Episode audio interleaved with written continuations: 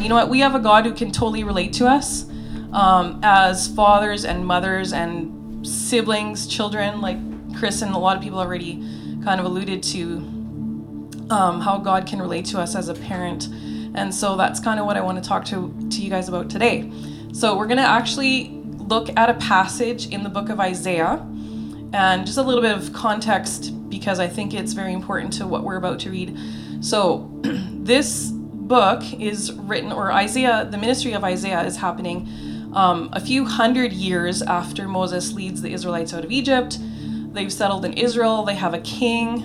Um, Jerusalem is made the capital in about 1000 BC, and then the kingdom is divided into Judah and Israel. And then about 200 years later, there's war happening the Assyrians are basically crushing Israel, and about 10 of the tribes are in exile.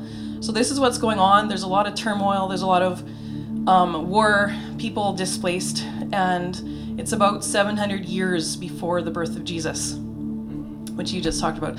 So, at that point in time, God sends a prophet, Isaiah, to the people, and basically, he's he's kind of known for two things. One is to warn Israel about future judgment, and it's it's kind of a call back to um, their relationship with God and making Him a priority. And then the second thing is to really prophesy and tell them about the coming Messiah. So that's really what is on his heart for most of the book, and it's believed that he's probably written most of the book. Um, maybe the last few chapters might be other prophets that he's raised up. So we're going to look at the very, very last chapter, Isaiah, uh, chapter 66. And the passage I'm going to read is we're going to start at verse 6 and go till the beginning of 14. Um, so this is what the Lord is saying. What's all oh, and he's uh, he is Isaiah's prophesying in this chapter about the restoration of Jerusalem. What's all the commotion in the city? What is that terrible noise from the temple? It is the voice of the Lord taking vengeance against his enemies. Before the birth pains even begin, Jerusalem gives birth to a son. Who has ever seen anything as strange as this? Who has ever heard of such a thing? Has a nation ever been born in a single day? Has a country ever come forth in a mere moment? But by the time Jerusalem's birth pains begin, her children will be born. Would I ever bring this nation to the point of birth and then not deliver it? asks the Lord. No, I would never keep this nation from being born, says your God. Rejoice with Jerusalem, be glad with her, all you who love her, and all you who mourn for her. Drink deeply of her glory, even as an infant drinks at its mother's comforting breast. The Lord, sorry, this is what the Lord says I will give Jerusalem a river of peace and prosperity. The wealth of the nations will flow to her. Her children will be nursed at her breast, carried in her arms, and held on her lap. I will comfort you there in Jerusalem, as a mother comforts her child. When you see these things, your heart will rejoice. You will flourish like the grass. So, some very interesting things for me jumped out when I was learning about this passage. If we go back to uh, verse 9, God is actually, um, remember, this is, he's prophesying what God is saying, and God is speaking about himself as travailing in labor and being about ready to give birth and then giving birth. So, isn't it interesting how God himself is using a, a distinctly feminine description when he's describing himself and what he's about to do and what he's about to accomplish with this prophecy. I thought that was very fascinating. And so I wasn't, I never had the privilege of giving birth myself, but I was right there when our two grandsons were born. And let me tell you, it's not you're you're not travailing all through labor and about ready to give birth and then say, "Oh, yeah, I guess I'll stop now." That's just kind of that's just not how it works, right? And so God is really promising this as a fulfillment to the to the Israelites and um, I just want to remind everybody that when God gives a specific promise that He's going to do something, He doesn't stop when it's about to be born. Like He is, He's going to fulfill what He said. So be encouraged about that one for sure. Um, I also think it's really interesting that He's relating to us as a mother in this passage.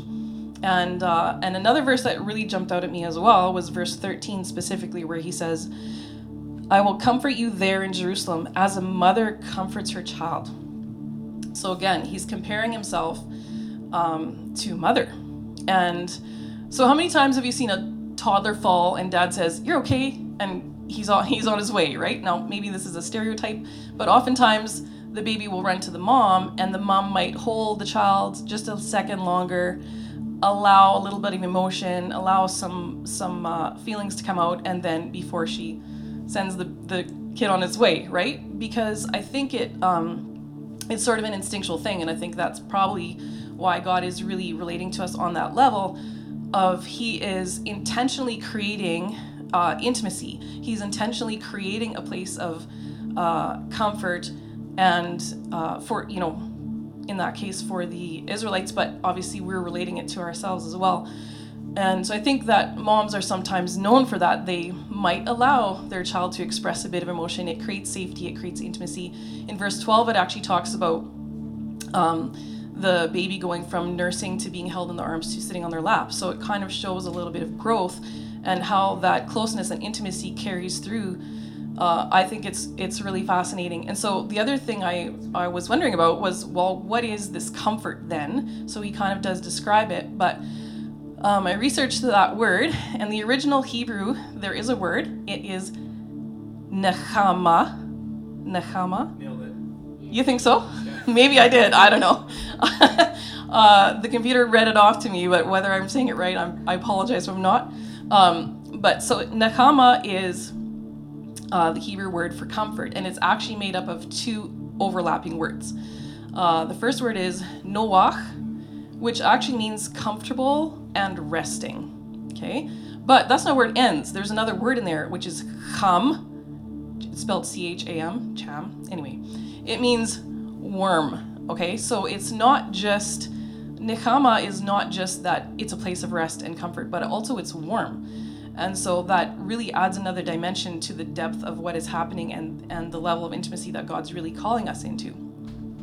Nechama is a verb, so it's used, well, almost every time in the Bible it's used as a verb. In the Old Testament, every single time it's used as a verb. And so basically, comfort is the offer of rest and easement to a troubled, suffering soul, which obviously they were in their wartime. Um, but it's best brought on by warmth and uh, restful conditions. Isaiah uses this word a lot and variations of the word actually. And there's a ton of references to people's names that have it in there and all kinds of things.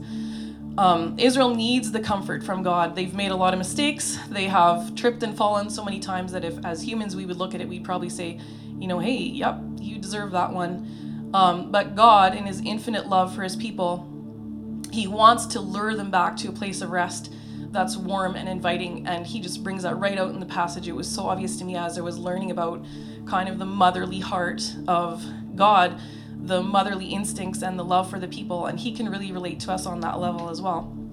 Even Jesus offers comfort. Um, in the Sermon on the Mount, for example, Matthew 5, verse 4, blessed are those who mourn, for they'll be comforted. Um, Matthew 11, verse 29, take my yoke upon you and learn from me, for I'm humble and gentle at heart, Jesus says, and you'll find rest for your souls. So it's that same, uh, that same thought again. So I believe that the Father, Holy Spirit, Jesus, uh, God is really wanting to invite us into this nechama, this uh, intimacy and this closeness that we can experience with Him. Uh, it's it's gentle and full of warmth and rest. So yeah, so maybe today you might find yourself in a place where you might be feeling tired and worn out. Um, you might be a busy mom. You might have, you might maybe you feel like you've been at war for years. Maybe you feel like you've been exiled and uh, lonely and out of place and displaced. Uh, maybe there's challenges that you're facing with your situations where it's where it's health or um, or in business. And this time, you know, there's a lot of challenges with job and finances and maybe it's something with the family. And today being mother's day like sometimes that can be uh, uh, really on the surface when so many people are celebrating you know these amazing good really i had a really awesome mom right? And sometimes that doesn't always happen. And so sometimes on mother's day those feelings come up of uh, brokenness and places of woundedness in our lives. So may i just encourage you that if you're going through any of any of that kind of stuff um, God Himself, yes, He represents Himself as a good, good Father, and we know that. We've had the revelation of the Father's heart in our lives and how much He loves us. And I also want to encourage you that um, there's a mother heart in there as well, and there's that mother figure that He wants to represent Himself as in our lives where we can really uh, relate to that as well. And don't worry, I'm not trying to say that God's a woman and be all controversial about it. I know when when um, uh, Will, uh, William Young, what was the author of The Shack? Anyway, he went through a lot of controversy when he chose to represent um, Papa as a woman in part of his book. Um, but I think that God has every right to represent himself to us in the way that means the most to us, that we can receive him in the best possible way. So, um, so let us give God room to reveal himself to us in ways that he knows we can receive him. Let us accept God's invitation for intimacy and may we run into him and allow him to comfort us as a mother comforts a child and as a mother hen gathers and protects her chicks under her wings and we pour out our emotions to him. And you know what? Let us sit on his lap just a moment longer than we think we should because maybe we don't quite deserve it.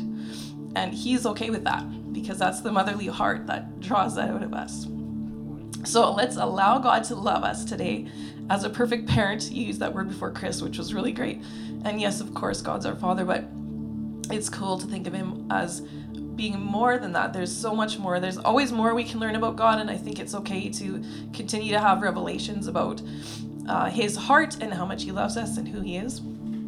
So, if you're needing to feel God's rest and warmth today, and you want to respond to His invitation of intimacy, uh, I just want to pray for you right now. And because I can't ask you for a show of hands or anything like that, just please respond to us. Um, make a comment, email winnipeg at catchafire.com. Let us know if you have any testimonies or uh, prayer requests or anything like that. So, Father, thank you so much, Holy Spirit.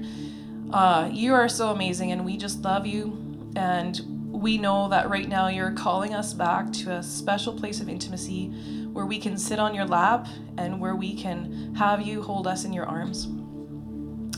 And Father, as we learn about you more and more and see that you can relate to us on the motherly level as well, and you say so in, in the scriptures.